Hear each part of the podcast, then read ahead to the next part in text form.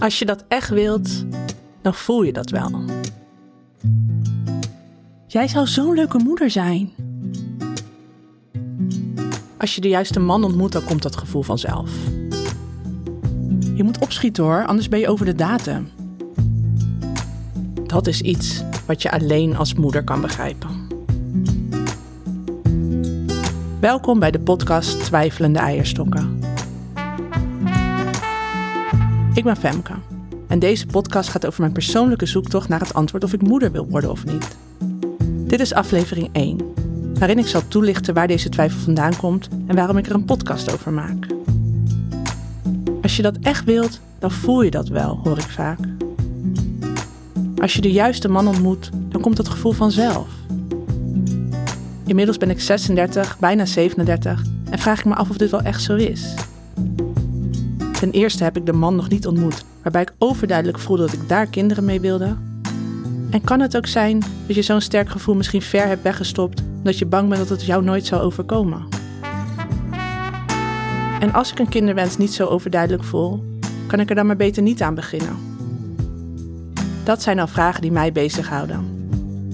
Ik ga het onderzoeken. Ik durf de confrontatie aan te gaan. En ik vind ook dat ik het moet onderzoeken, want ik wil alles uit het leven halen en daarin dwing ik mezelf ook om emotionele zoektochten aan te gaan. Daarbij heb ik simpelweg ook de leeftijd dat het handig is er niet te lang mee te wachten. Terwijl ik het opneem nu, weet ik nog niet eens of ik het durf te publiceren. Maar als je mijn stem hoort, dan weet je dus dat ik de stap toch heb gezet. Ik zal jullie meenemen in mijn levensverhaal gerelateerd aan deze zoektocht.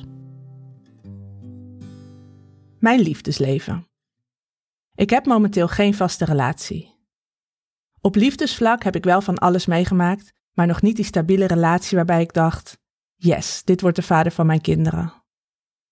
Nou is dat niet helemaal waar, want op mijn 22ste leerde ik mijn eerste grote liefde kennen. Ik was zo verliefd dat ik de rest van mijn leven met hem hoopte door te brengen, inclusief gezin en alles. Niet dat we ook nog op het punt zijn gekomen het daar überhaupt over te hebben, want het was nou eenmaal geen ideale relatie en het strandde al snel. En daar was ik kapot van. Na deze relatie tot op heden heb ik veel gedate, aangerommeld, ontmoet, relaties gestart, relaties beëindigd en weer gestart. En vaak zag ik mijn liefdesleven ergens ook gewoon als een avontuur, ontdekken. En los van dat ik het heel irritant vond dat ik vaak moest uitleggen waarom ik geen relatie had, voelde ik me vaak genoeg ook prima in mijn vel als vrijgezel. De vrijheid, zelfstandigheid en mijn eigen keuzes maken, dat past ook bij me.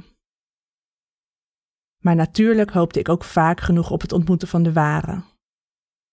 Maar mocht die al bestaan, dan heb ik die tot op heden nog niet ontmoet. Door mijn omgeving word ik denk ik vaak gezien als de eeuwige vrijgezel. Wat ik eigenlijk heel vervelend vind, omdat er toch een soort van mislukking aan hangt. Je wilt er toch bij horen en ook al zijn er heel veel vrijgezellen in Nederland, het is toch nog het collectieve streven dat je bij voorkeur voor je dertigste een vaste partner vindt. Ik heb een hekel aan die norm. En eigenlijk aan alle normen waarvan de maatschappij bepaalt dat je dan pas waardig, compleet, normaal of gelukkig bent. Maar natuurlijk ben ik er ook niet immuun voor. En moet ik toegeven dat ik wel eens een relatie heb vastgehouden om maar aan het perfecte plaatje te voldoen. Natuurlijk hield ik dat niet lang vol. Ik kan hier nog een hele podcastserie aan wijden, maar dat is niet de kern van deze podcast.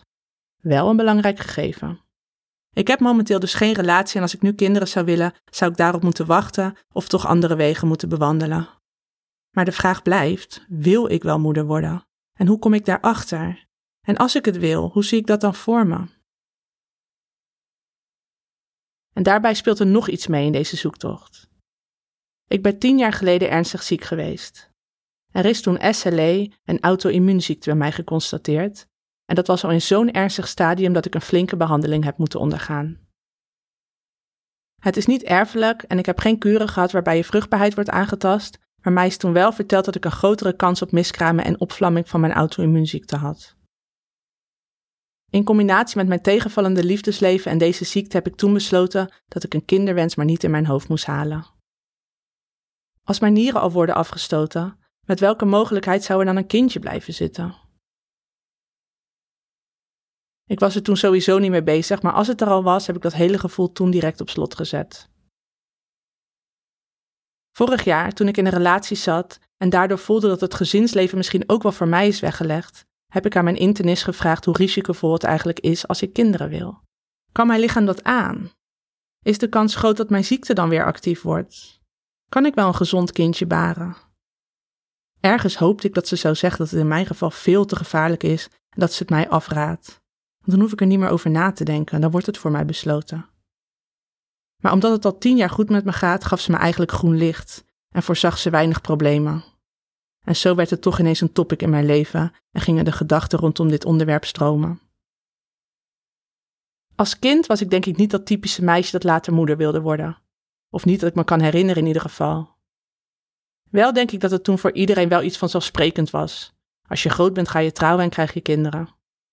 Ik kan me herinneren dat ik als kind meer bezig was met tekenen, hutten bouwen, spelen met Barbies in een cabrio, wilde snel op mezelf wonen, de wereld zien, fotomodel worden, andere talen leren. En op die cabrio en fotomodel na is me dat eigenlijk ook aardig gelukt. Inmiddels ben ik groot. En met het groter worden leer ik mezelf meer waarderen, me kwetsbaar op te stellen en heb ik besloten mezelf niks meer te onthouden. Ik durf de kwetsbaarheid en zoektocht aan te gaan om te kijken of ik mijn leven invulling wil geven als moeder. Dan is natuurlijk nog de vraag of het überhaupt lukt en zo ja, met wie. En ergens ben ik bang dat ik veel te laat ben begonnen aan deze zoektocht. Helaas kan ik de tijd nou eenmaal niet meer terugdraaien. En ik wil ook geen overhaaste beslissingen nemen, dus beter laat dan nooit. Mijn zoektocht gaat er dus niet om hoe word ik moeder. Mijn zoektocht gaat puur over het feit: wil ik moeder worden, ja of nee?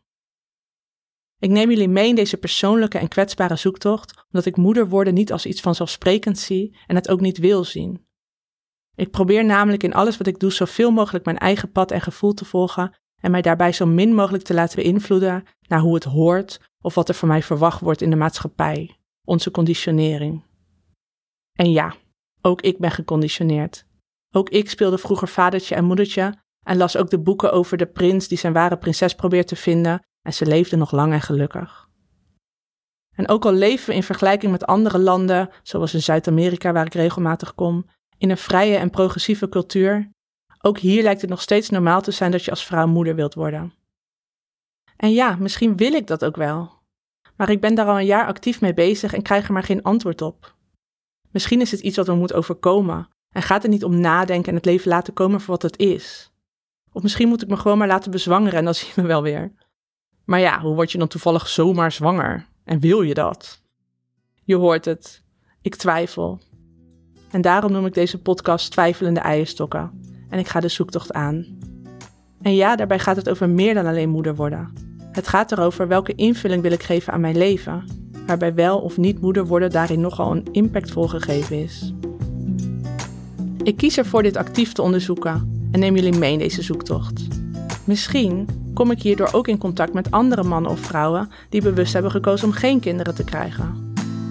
Of vrouwen die juist heel bewust voor het moederschap hebben gekozen. Het is overkomen, het niet is gelukt, of het net als ik ook aan het onderzoeken zijn. In de volgende aflevering bezoek ik een kinderwenscoach. Ik wist ook niet dat het bestond, maar het kwam toevallig op mijn pad. En alleen al de kennismaking met haar gaf me direct een eye-opener, waarbij ik dacht: Ah, oké, ja nee, zo had ik het nog niet bekeken. Voor meer inspiratie rondom dit onderwerp volg Twijfelende Eierstokken en Femke Akkerman op Instagram en Facebook. En vind je dit een mooie podcast? Abonneer je op mijn kanaal en dan zou ik het heel tof vinden als je een review achterlaat in de podcast-app. Heb je tips of vragen? Of heb je jouw eigen verhaal? Stuur me een bericht via twijfelende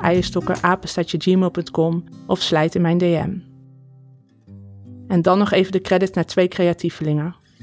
De illustratie van deze podcast is gemaakt door Meite Prins en de muziek is geproduceerd door Vinicius Macedo. Tot de volgende aflevering.